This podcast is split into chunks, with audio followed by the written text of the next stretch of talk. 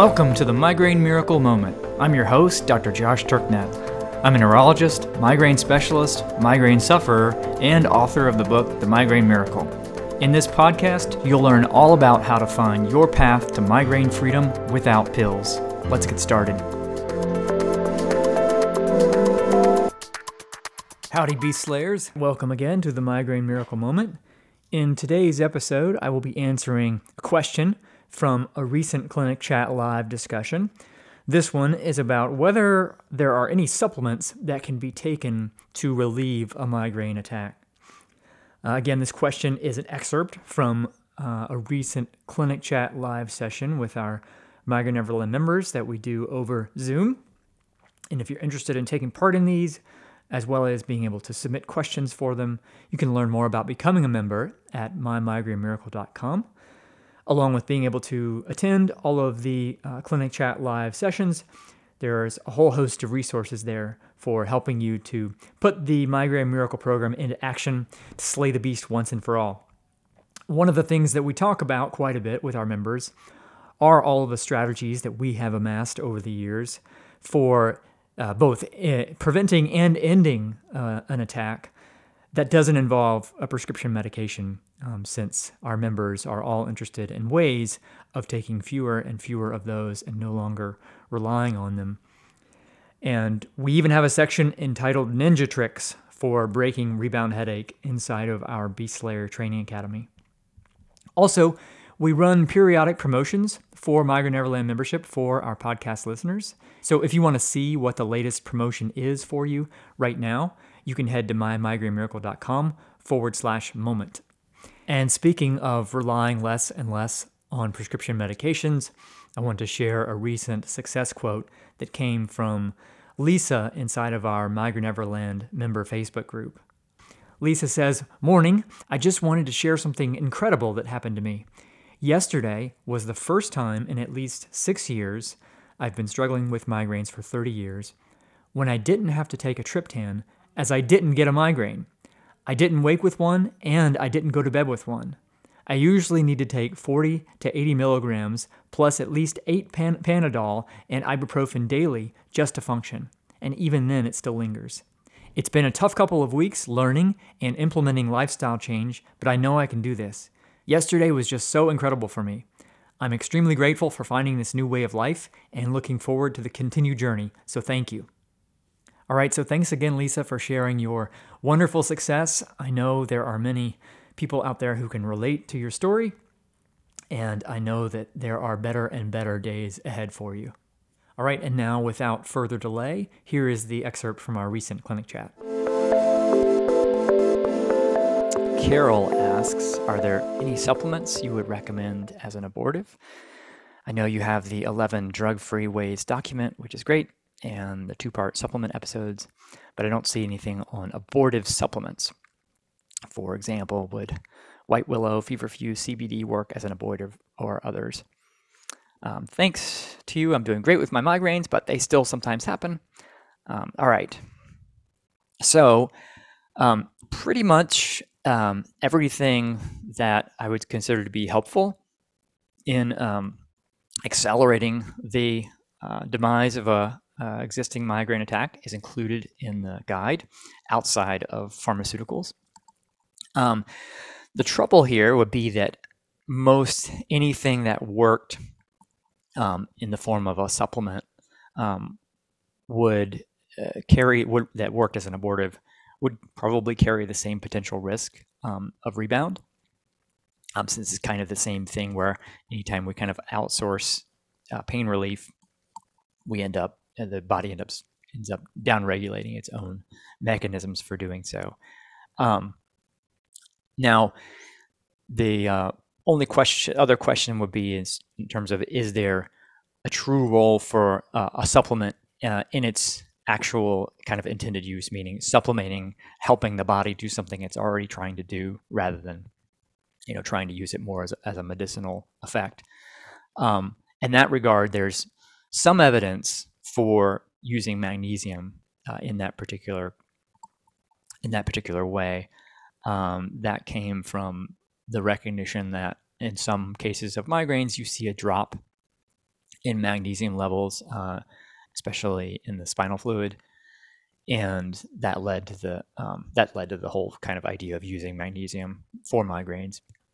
Um, and there are some studies where it's used as an abortive, um, typically intravenously or by injection, and um, some of those are positive and promising. Um, clinically, uh, I haven't found it to be as successful, um, but it'd be something that could be reasonable to try.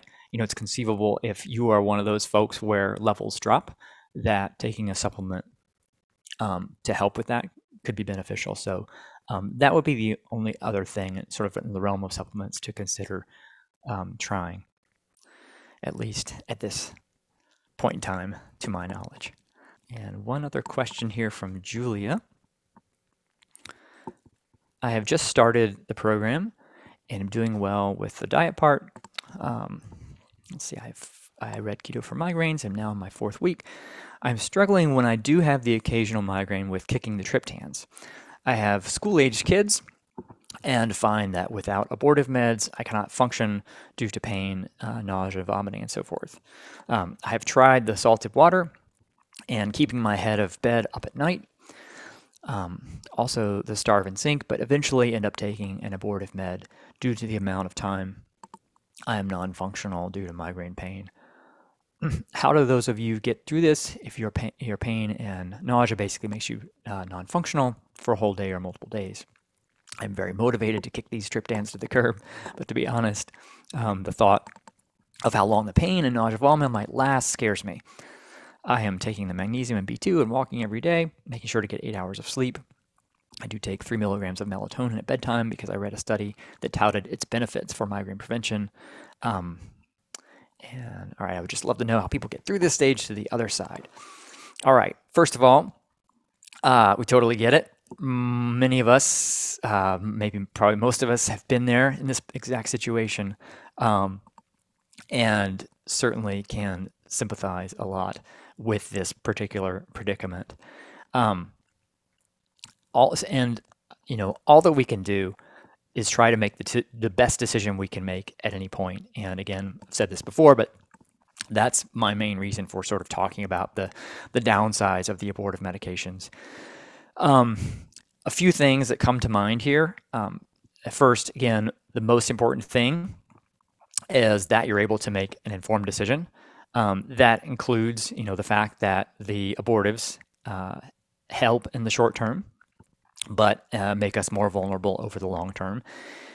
And that's not saying, you know, that doesn't mean never take them. Um, just an, uh, just means that's an, a factor in when you're weighing the decision, an important factor to consider when you're weighing um, a decision of whether to take one or not, and which one to take. So, you know, I saw so many people over the years who you know took them not really with any awareness that there could be any downsides, um, and so we're you know taking them always at the first sign uh, because that's what they were told to do, and of course you know that led to years of chronic migraines and this getting stuck in the the cycle that we don't want people to get stuck into. So you know simply by having that awareness, I, I think that situation is going to be prevented. Um, just kind of like priority one.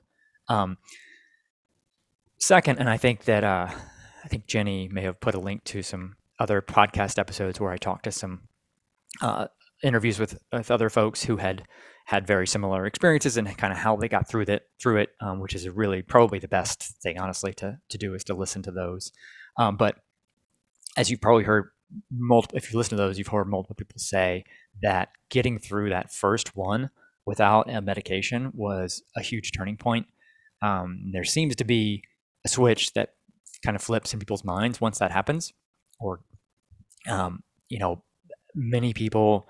It's it's easy to think that it's just not possible, um, you know, and and I know many of us kind of have been trained to think that the only way to end it, you know, is with is by taking something, and then if you've done that, if you've gotten through one, you know, one, once without taking something, and kind of the, the whole world shifts, and you sort of reevaluate, you know, what what you thought was true and possible. Um, and the third thing to think about here is that not all abortives are equal in terms of their rebound potential. Um, so if you um, have listened to it uh, or seen it, um, I did the episode about the future migraine risk score, and there was a there's a PDF I put out about it, um, basically ranking sort of the, the various abortives in terms of their rebound potential or the risk of, of leading to a future migraine. Um, and triptans are about as high as you can get uh, in terms of their rebound potential.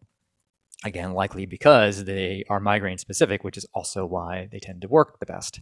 Um, but uh, you know, there are other things that have a lower potential that you know, if you're comparing one versus the other, would be preferable. So things like uh, a long-acting anti-inflammatory like naproxen would be pre- preferable to a triptan from the perspective of rebound. So these sorts of things, you know, can can function as a bridge in some cases.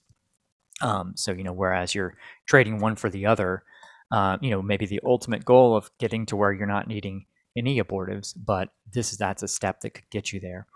Um, so it's a, another example too, I think, of um, where kind of all or nothing thinking or you know a one size fits all uh, approach to things can be harmful.